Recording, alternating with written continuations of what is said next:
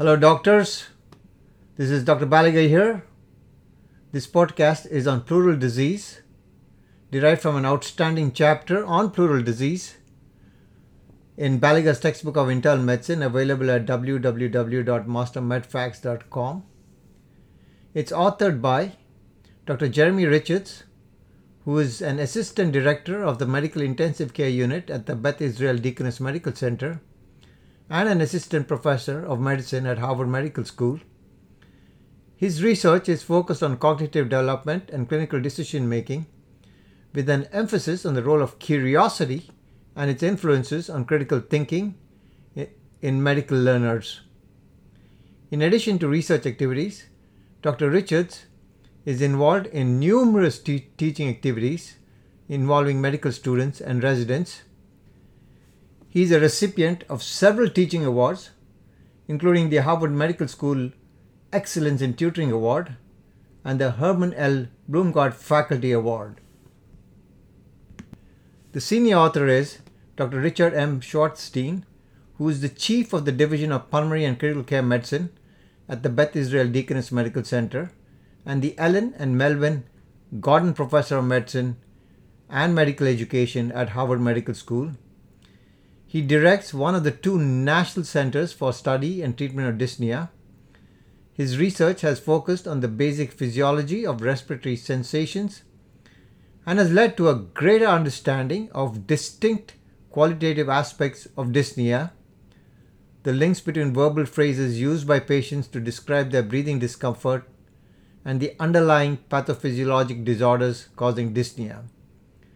Dr. Schwartzstein has a strong interest in medical education and directs the course Integrated Human Physiology for medical students at Harvard Medical School. He also serves as the Faculty Associate Dean for Medical Education and is the director of the Academy at Harvard Medical School. By the time the listener uh, finishes listening the 11 podcasts on pleural disease from this outstanding chapter, the listener should have a solid foundation in the approach and management of pleural disease. Lined by the visceral and parietal pleura, the pleural space is a potential space between the lungs and the chest wall. In a healthy individual, a small amount of fluid lubricates the opposing pleural surfaces and allows for smooth mechanical coupling of the lung and chest wall. Disruptions in the interface between the visceral and parietal pleura can result in impaired functioning of the respiratory pump, that is, the movement of the lungs, as the lungs and chest wall are no longer linked in an efficient manner. Systemic consequences include increased work of breathing, hypoxemia, chest pain, and hemodynamic compromise may ensue. Numerous pathologic processes can affect the integrity of the pleura, apposition, and can result in changes of the pleural space. This podcast will review the normal anatomy and physiology of the pleural space necessary to understand abnormalities of the pleura, but will primarily focus on pleural disease and relevant pathophysiology. Anatomy The visceral pleura is adherent to the external surface of the lungs, including the fissures between the lobes of the lung. The parietal pleura lines the chest wall and is in direct apposition to the visceral pleura. The right and left hemithorax are separate anatomic spaces divided by the mediastinum and the anterior pleural reflection.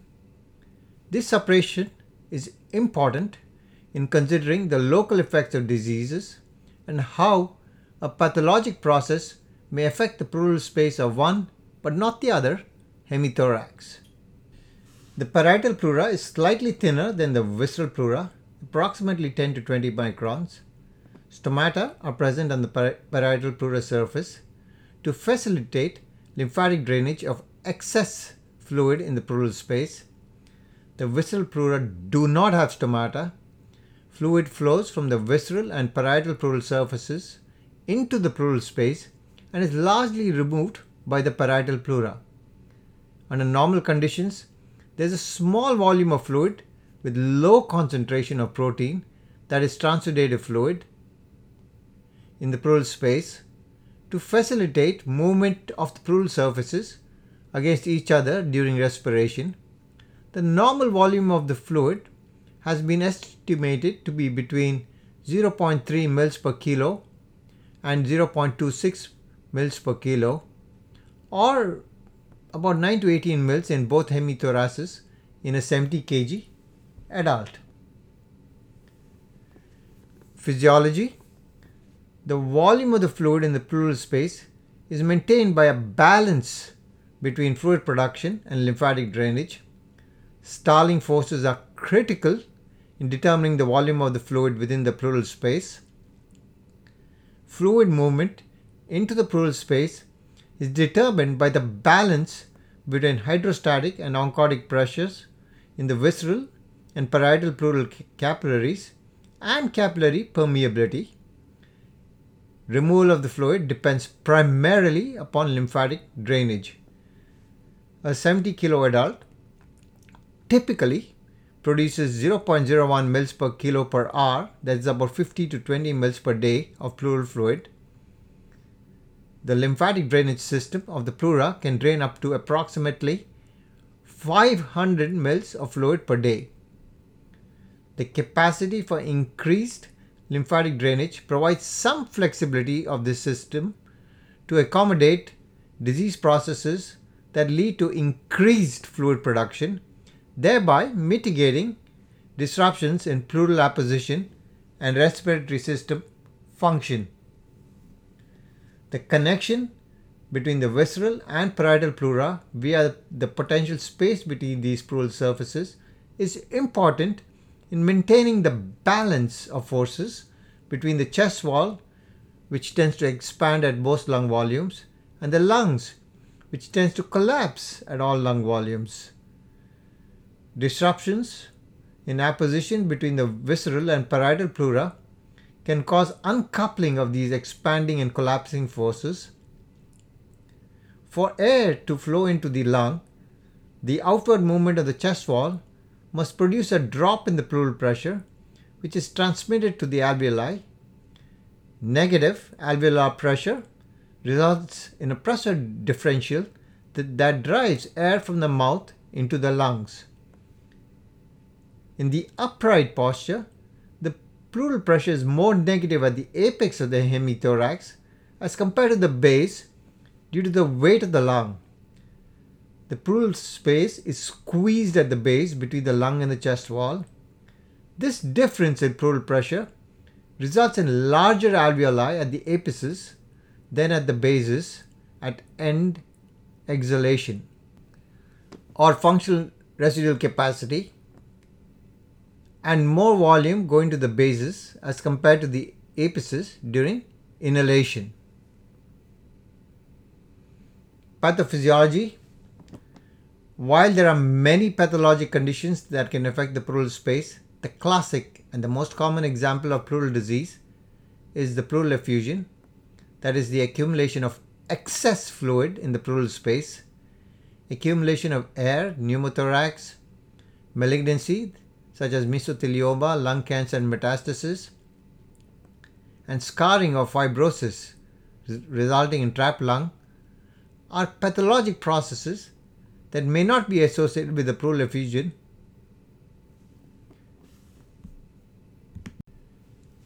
Pleural effusion, while a small amount of transudative fluid is present in the pleural space under normal conditions, fluctuations in Starling forces can result in excess pleural fluid accumulation. Specifically, aberrations in three different aspects of Starling forces may result in fluid accumulation. First, intravascular pressure changes, such as increases in capillary hydrostatic pressure, example in heart failure, and or decreases in capillary oncotic pressure, example cirrhosis with hypoalbuminemia, result in an imbalance of Starling forces and lead to more than 500 mils per day of fluid accumulation in the pleural space.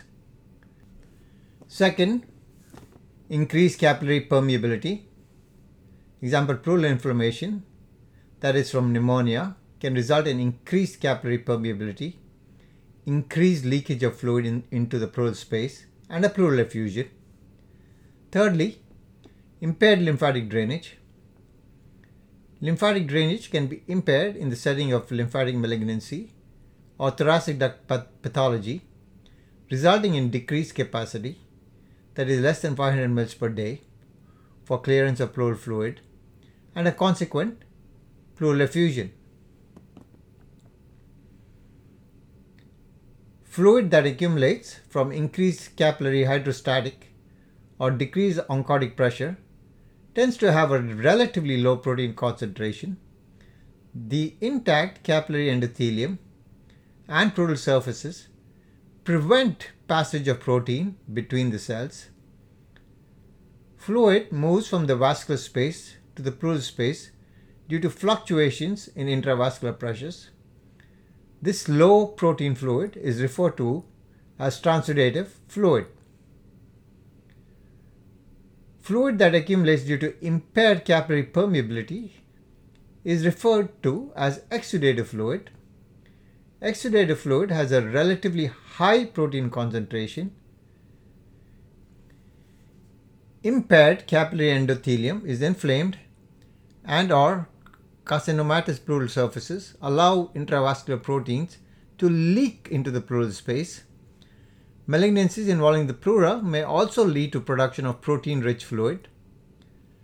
Pleural fluid may be characterized as transudative or exudative using Light's criteria. Accumulation of fluid in the pleural space increases pleural pressure due to the weight of the fluid, which can also lead to compression atelectasis as transmural pressure across the alveolus has become negative at the functional res- residual capacity. The consequences of atelectasis may include hypoxemia, shunt physiology may develop, and increased work of breathing, where more effort is required to expand collapsed areas of lung and or maintain minute ventilation in the setting of decreased alveolar volume.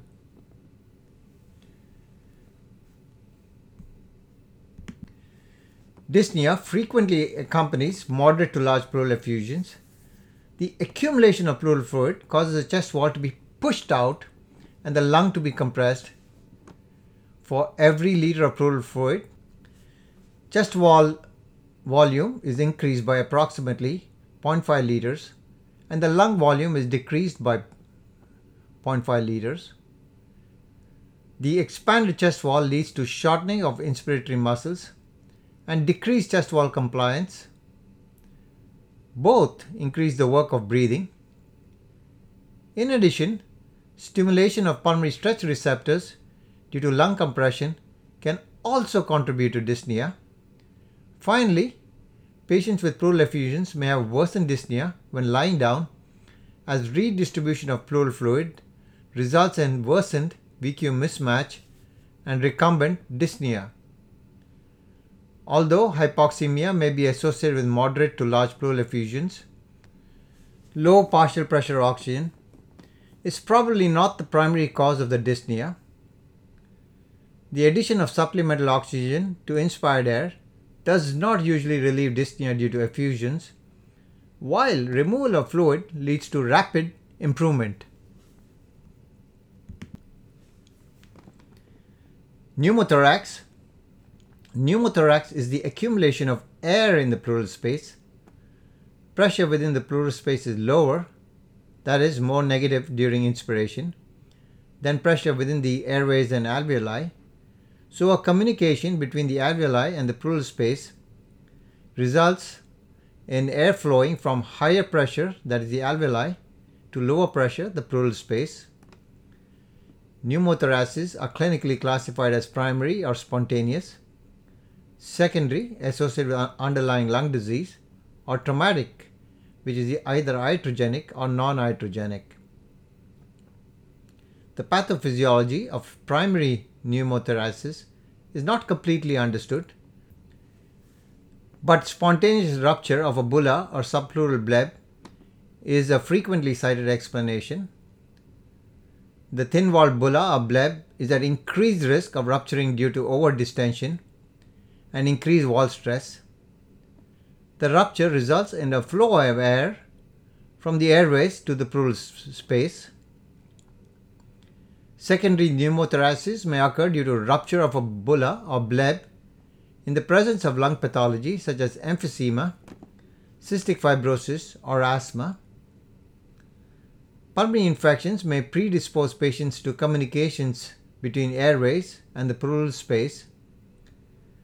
Necrotizing pneumonia, TB, and pneumocystis carinii pneumonia, characterized by pulmonary parenchymal cystic changes, are most commonly associated with the secondary pneumothorax. The pathophysiologic consequence of air in the pleural space is an uncoupling of the visceral and parietal pleura. Lung collapse may occur, and the resting volume of the chest wall increases. Tension pneumothorax refers to the rapid and progressive accumulation of air in the pleural space in excess of alveolar and atmospheric pressures, typically characterized by a ball valve phenomenon in which air flows into the pleural space during inspiration but not out of the pleural space during expiration.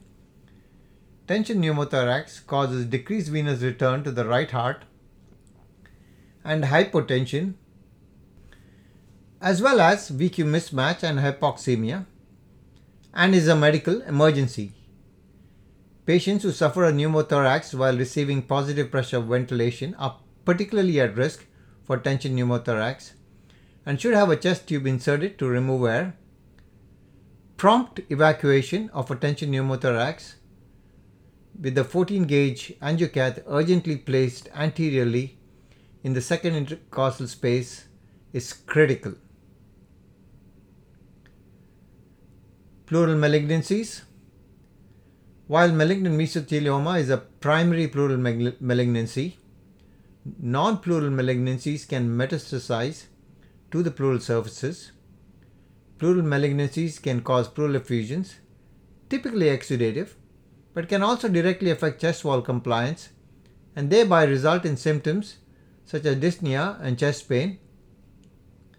Tumor involvement of the parietal and or visceral pleura can also affect the apposition of the pleural surfaces and the relationship between the lungs and chest wall. Trapped lung and lung entrapment. Trapped lung and lung entrapment are terms for separate but related processes that lead to an inability to fully expand the lung despite removal of air and fluid from the pleural space. Trap lung describes excessive visceral thickening and scarring following an inflammatory process, resulting in marked decrease in visceral pleural compliance. As the chest wall expands during inspiration, the pressure within the pleural space becomes progressively negative since the lung is trapped by the scarred visceral pleura and cannot expand. Transudative fluid may accumulate as hydrostatic forces are affected Lung entrapment refers to incomplete re-expansion of the lung due to primary lung pathology in the setting of active pleural inflammation. It is distinct from trapped lung in that the lung entrapment does not imply permanent changes in pleural compliance. Lung entrapment may be temporary and may resolve with the treatment of underlying conditions, that is, pneumonia, endobronchial obstruction, or malignancy. If the associated pleural or pulmonary condition is untreated or untreatable, lung entrapment may progress to trapped lung. Lung entrapment is associated with an exudative pleural since pleural inflammation results in the accumulation of protein rich fluid in the pleural space. Lung entrapment is physiologically characterized by decreased compliance to the lung after draining of the exudative fluid. Lung entrapment can be diagnosed by measuring pleural elastance during thoracocentesis. Pleural elastance is specifically defined as the ratio between the change in pressure in the pleural space for a given change in the volume of the lungs. Principal causes of pleural effusion.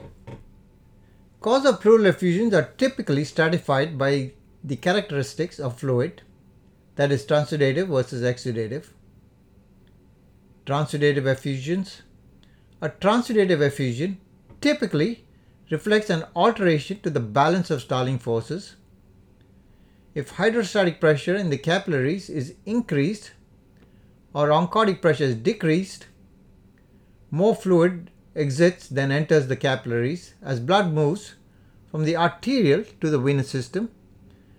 Because the integrity of capillary endothelium is intact, minimal protein is found in the fluid. The most common causes of transudative pleural effusion are congestive heart failure, cirrhosis, and nephrotic syndrome. In congestive heart failure, elevated pulmonary capillary hydrostatic pressures with intact capillary permeability result in extravasation of protein free fluid from the vascular space into the pleural space. In cirrhosis, decreased serum albumin due to impaired hepatic synthetic function results in decreased capillary oncotic pressures and accumulation of fluid in the peritoneum, that is ascites, and pleural spaces. Ascitic fluid may pass from the peritoneum across the diaphragm into the pleural space. This phenomenon is referred to as hepatic hydrothorax. Ascitic fluid passes from the peritoneum to the pleural space through several possible mechanisms. Fluid may leak through the intrinsic diaphragmatic defects at the insertion site of the diaphragm to the chest wall or at the diaphragmatic crura. Alternatively, fluid may pass through lymphatic channels within the diaphragm itself. And finally, engorgement of and leaking from the thoracic duct can result in transfer of fluid from the peritoneal to the thoracic cavity. Since the intrathoracic pressure is negative throughout the resting breathing cycle and becomes increasingly negative during inspiration, and intra-abdominal pressure is positive and becomes more positive with the descent of the diaphragm during inspiration. Each respiratory cycle favors movement of fluid from the peritoneum to the pleural space. The motion of the thorax essentially creates a pumping action for the movement of fluid. In nephrotic syndrome, decreased serum albumin due to pathologic urinary excretion of albumin results in decreased capillary oncotic pressure and fluid accumulation in the pleural space. More esoteric causes of transudative pleural effusion include SVC syndrome, pulmonary embolism, and chronic atelectasis, which is due to all the, these are due to increased hydrostatic pressure. Hypoalbuminemia, myxedema, and peritoneal dialysis, which are due to decreased oncotic pressure, and urinothorax, extravasation of intravenous catheter, and malfunctioning ventriculoperitoneal shunt, which are due to introduction of low protein fluid in the pleural space. In any of these conditions, fluid accumulation must overwhelm the capacity of the pleural lymphatics to drain the fluid for a pleural effusion to develop. Exudative effusions. Exudative effusions are the consequence of inflammation of the pleural surfaces, obstruction of the lymphatic system draining the pleura, or deposits of tumor on the pleura. In each of these cases, there is increased capillary permeability and leakage of protein rich fluid from the intravascular space to the pleural space. The most common causes of an exudative pleural effusion are pneumonia, malignancy, collagen vascular diseases, pancreatitis, and pulmonary embolism. In pneumonia, Focal inflammation in the lung parenchyma often extends to the visceral pleural surface, leading to a local and systemic inflammatory response with resultant capillary leak, impaired drainage due to lymphatic obstruction, and increased fluid production, which results in a movement of protein rich fluid from the intravascular space to the pleural space. When this occurs, with radiographic evidence of pneumonia, it is referred to as parapneumonic effusion. Parapneumonic effusions are characterized by their size, the presence of bacteria on gram stain or culture, and the pleural fluid pH and glucose. Parapneumonic effusions may be classified as category 1, 2 or 3 based on these parameters. Category 3 or complicated parapneumonic effusions are associated with a moderate risk of poor clinical outcome and should be drained. If the fluid has a white blood cell count equal to or greater than 50,000, that is grossly appearing as pus, it is referred to as empyema. An empyema must be drained to achieve infectious source control. Category 1 parapneumonic effusion typically the size is less than 10 millimeters on lateral decubitus x-ray the, uh, the gram stain and culture may be unknown. The pleural fluid pH is unknown. The likelihood of a poor outcome is very low and drainage is not indicated. In category 2 parapneumonic effusion, which is greater than 10 millimeters and less than half the hemithorax, gram stain and culture may be negative. pH is a, around 7.2 the likelihood of a poor outcome is low and again drainage is not indicated. Category 3 or complicated is more than half the hemithorax, loculated or with thickened pleura. Gram stain and culture may be positive. Cell count, that is the white blood cell count, is typically 25 to 50,000 in the pleural fluid. Pleural fluid chemistry, the pH is less than 7.2. The likelihood of a poor outcome is moderate and drainage of the pleural fluid is indicated. Category 4 parapneumonic effusion or empyema is more than half the hemithorax, loculated or with thickened pleura. Gram stain and culture may be positive cell count of the pleural fluid, that is white blood cell count, is typically greater than 50,000. pH is less than 7.2 and the likelihood of a poor outcome is high and pleural fluid drainage is indicated. In malignancies, cancers involving the pleura, including primary pleural cancer such as mesothelioma or metastasis such as lung, breast, and lymphoma, can result in increased capillary permeability and accumulation of exudative effusion. Collagen vascular diseases, rheumatoid arthritis, and systemic lupus erythematosus SLE are associated with pulmonary, pleural, and systemic inflammation, which can result in increased capillary permeability and an exudative effusion. Pancreatitis, regardless of the cause of pancreatitis, the associated local and systemic inflammation can result in pleural capillary leak, primarily at the right lung base given the anatomic association with the pancreas itself, and an exudative effusion. Pulmonary embolism. Pulmonary embolism frequently results in an exudative pleural effusion, as pulmonary inflammation and necrosis can lead to accumulation of fibrin-rich fluid in the pleural space. Of note, pulmonary embolism can occasionally cause a transudative effusion. There are many more esoteric causes of exudative pleural effusions, the vast majority of which are associated with local or systemic inflammation, resulting in capillary leak and accumulation of protein rich fluid in the pleural space. Of particular importance, exudative effusions are very common after cardiac surgery due to mechanical disruption of the pleural capillaries due to performing sternotomy and dissecting the parietal and visceral pleura overlying the mediastinum. While relatively rare in the US, tuberculosis is an important worldwide cause of pleural effusion.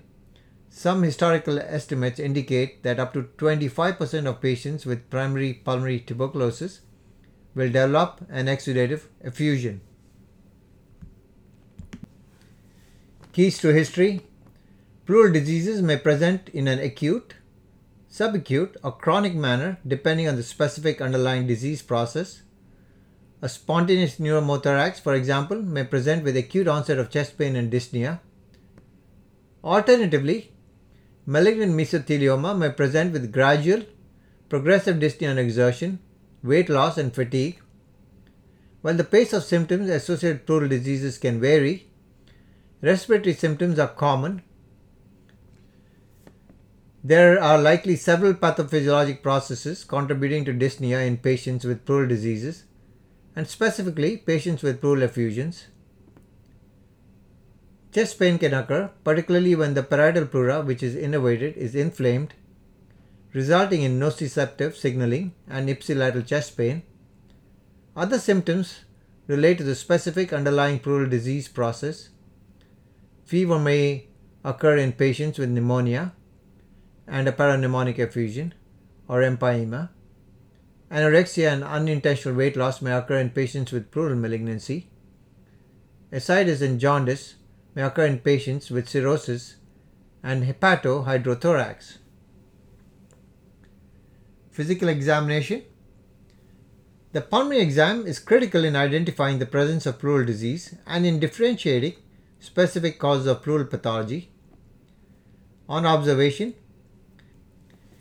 Asymmetric expansion of the chest may be noted in patients with unilateral pleural pathology as disruption of normal visceral and parietal pleural apposition results in a decoupling of the collapsing tendency of the lungs and the expanding tendency of the chest wall. As such, the effects of changes in pleural and transpulmonary pressures during inspiration and expiration may be reduced, resulting in ipsilateral decreased lung expansion during inspiration. In addition, the presence or absence of concavity or inward movement of the intercostal spaces during inspiration may be observed.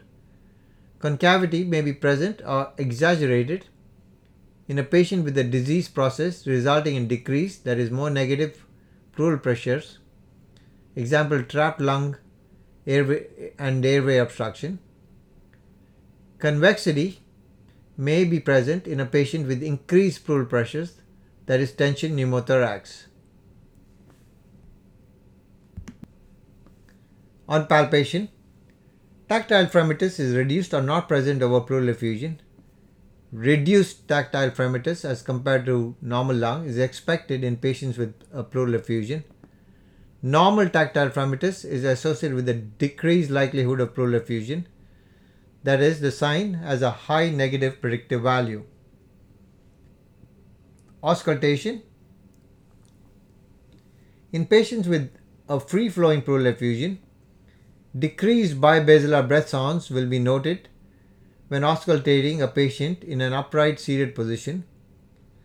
The ipsilateral decrease in breath sounds is due to atelectasis of the lung adjacent to the pleural effusion and or muffling of sound as it traverses the fluid. Crackles may be heard at the superior aspect of the effusion in some patients. Egophony is typically absent directly over a pleural effusion due to decreased transmission of low pitched sounds through pleural fluid. However, one can hear egophony at the superior aspect of effusion, particularly in the setting of lobar consolidation, such as pneumonia or parapneumonic effusion, or in effusion related atelectasis. Occasionally, in the setting of a small amount of pleural fluid with pleural inflammation, a pleural rub may be auscultated. On percussion, dullness to percussion is the most accurate physical exam for diagnosing a pleural effusion. In one meta analysis, dullness to percussion was associated with a positive likelihood ratio for pleural effusion of 8.7. That is 95% confidence interval from 2.2 to 33.8. Radiologic findings An in depth discussion of the radiologic studies used to evaluate pleural disease is beyond the scope of this chapter. A brief overview of imaging modalities include point of care bedside ultrasound, plain film chest radiography is an important initial test in the assessment of a pleural effusion. Standard posterior anterior PA and lateral chest x-ray can verify laterality of an effusion and provide general information regarding its size. A lateral decubitus plain film in which the patient is positioned with the involved hemithorax in the dependent position can demonstrate if an effusion layers, that is, if the effusion is free flowing as opposed to loculated. In addition, a lateral decubitus X-ray characterizes the size of the effusion. Effusions with a distance of less than 1 cm between the chest wall and with the pleural line are likely too small to be safely drained. Chest CT can be used to assess the layering characteristics of effusions and provide detailed evaluation of complicated loculated effusions. Thickening of the pleural surfaces when observed is suggestive of an exudative process. Chest CT provides more precise characterization of pleural abnormalities such as plaques or masses. Chest CT is usually warranted when an effusion is not free flowing on a lateral decubitus chest x-ray and or when more detailed characterization of the pleura, pleural space and pulmonary parenchyma is clinically indicated. Thoracic magnetic resonance imaging MRI has limited utility in evaluating pleural effusions and pleural disease. One clinical exception is malignant mesothelioma, for which MRI provides details regarding tumor extent. Point of care use of ultrasound has become increasingly common with the availability of bedside ultrasound machines. The efficacy of thoracic ultrasound varies widely with operator skill with experienced operators, however, ultrasound has demonstrated excellent sensitivity in identifying pleural effusion as compared to CT scans. Given that ultrasound does not expose patients to radiation and can be performed at the bedside, its use for assessment of effusions in the future is likely to increase. Indication for thoracocentesis not all patients who present with the pleural effusion require thoracocentesis. Patients presenting with CHF or a viral syndrome, for example, may not warrant thoracocentesis, and clinical observation while treating their underlying disease may be appropriate. Additionally, small pleural effusions that cannot be safely accessed without prohibitive risk for procedural complications should be observed clinically. In general, however, thoracocentesis should be performed in most patients who present with a new pleural effusion for which the cause is uncertain or the suspicion for a complicated parapneumonic or malignant effusion is high. In the presence of contraindications to thoracocentesis, one may delay the procedure to minimize associated morbidity. Contraindications include thrombocytopenia, that is a platelet count less than 25 to 50,000. Coagulopathy when the INR is greater than 1.5. In the uncooperative patient, when cellulitis or infection over the anticipated puncture site. In patients receiving positive pressure ventilation, that is increased risk of pneumothorax and coagul and complications. And in patients with only one lung, where consequences of pneumothorax are more severe. Analysis of pleural fluid. Originally described by Richard Light and colleagues in 1972, Light's criteria are commonly used to differentiate between transudative and exudative pleural effusion. Light's criteria for an exudative effusion include 1. Ratio of a pleural fluid protein concentration to serum pro- protein concentration greater than 0.5. Ratio of pleural fluid LDH concentration to serum LDH concentration greater than 0.6. And third, pleural fluid LDH concentration is greater than two thirds the upper limit of normal for serum LDH concentration. a pleural effusion is defined as exudative if any one of the three criteria are met. In addition to characterizing the pleural fluid as transudative or exudative, other specific pathologic processes can be diagnosed by pleural fluid analysis. For example, pleural fluid cholesterol can be used to differentiate between exudate and transudate. When the cholesterol in the pleural fluid is less than 45 milligrams per deciliter, it's consistent with the transudate. Pleural fluid albumin can be used to differentiate between transudate and exudate.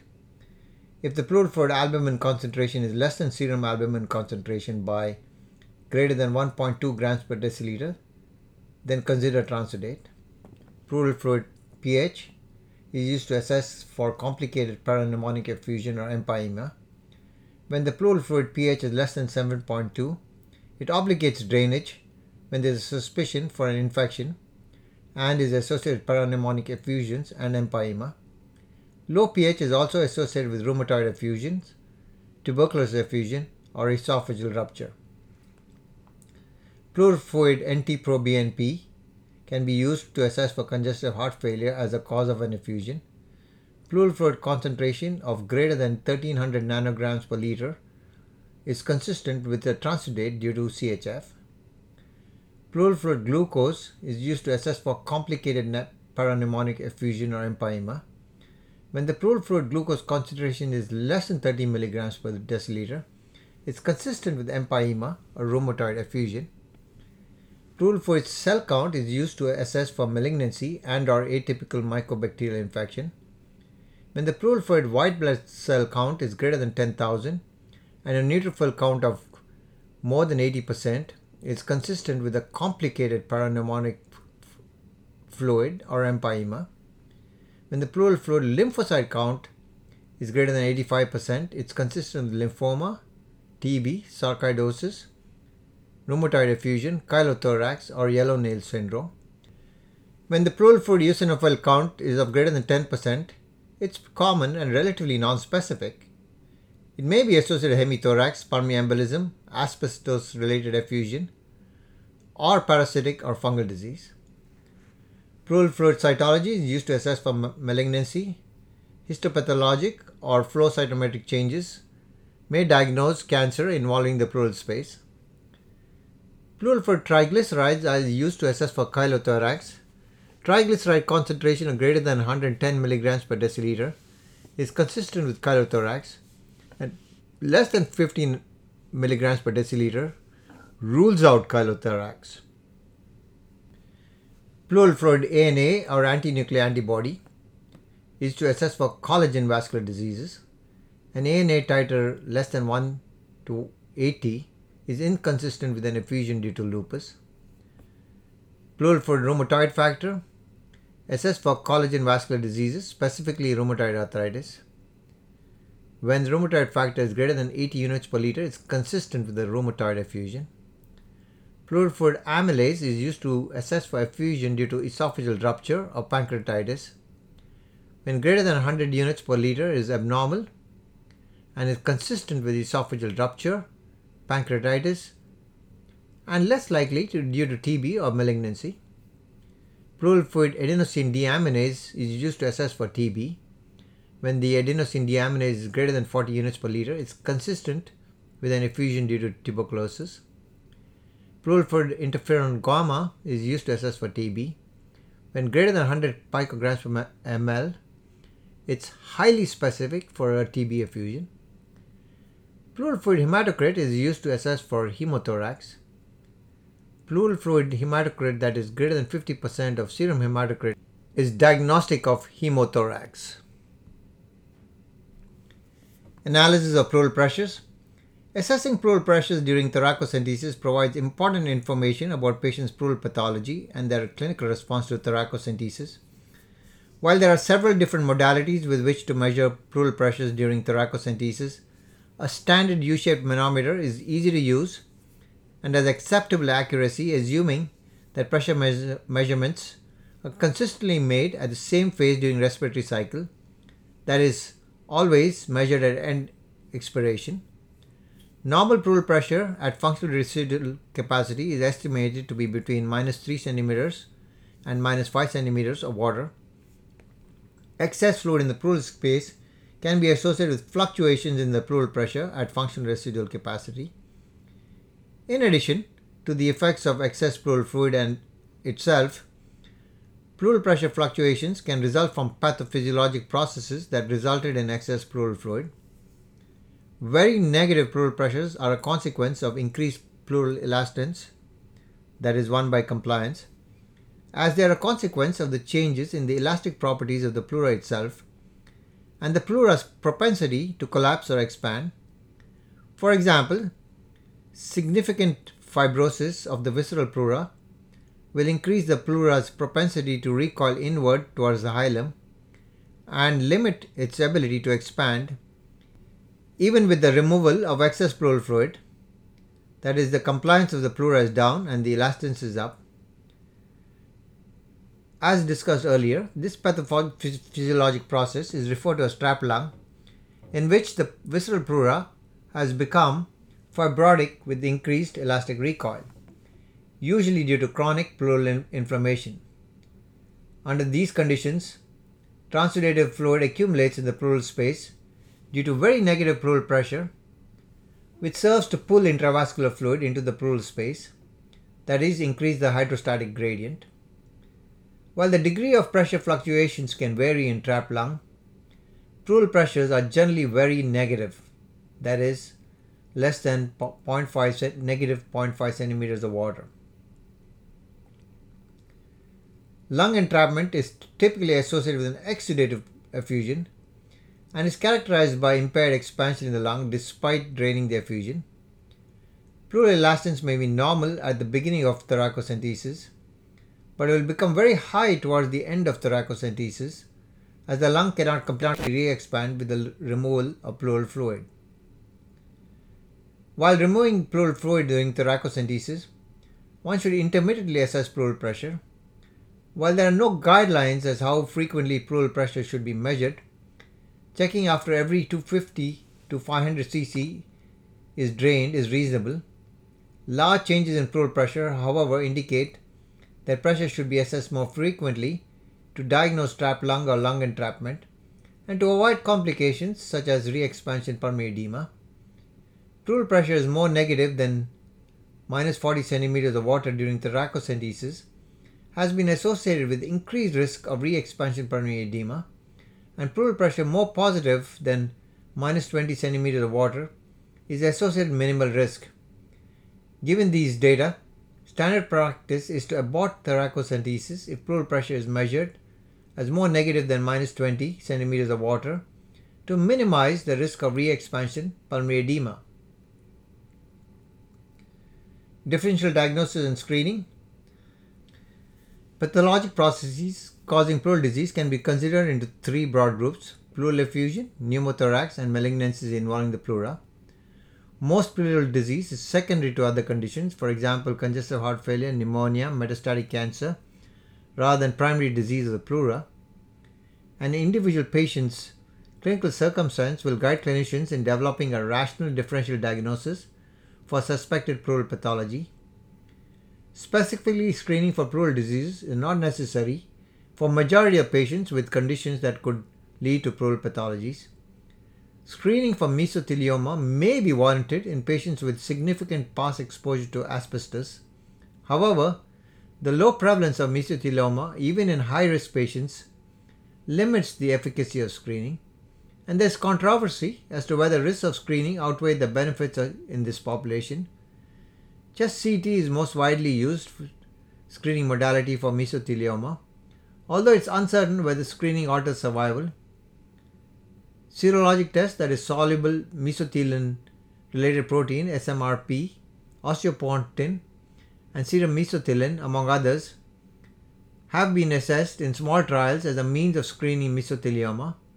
However, there is a paucity of rigorous prospective data describing outcomes associated with these tests, and they are not commonly used. Complications Patients with transudative effusions typically do not have long term complications due to their effusions. beyond the expected mechanical and physiologic effects of the effusion itself, that is hypoxemia and dyspnea.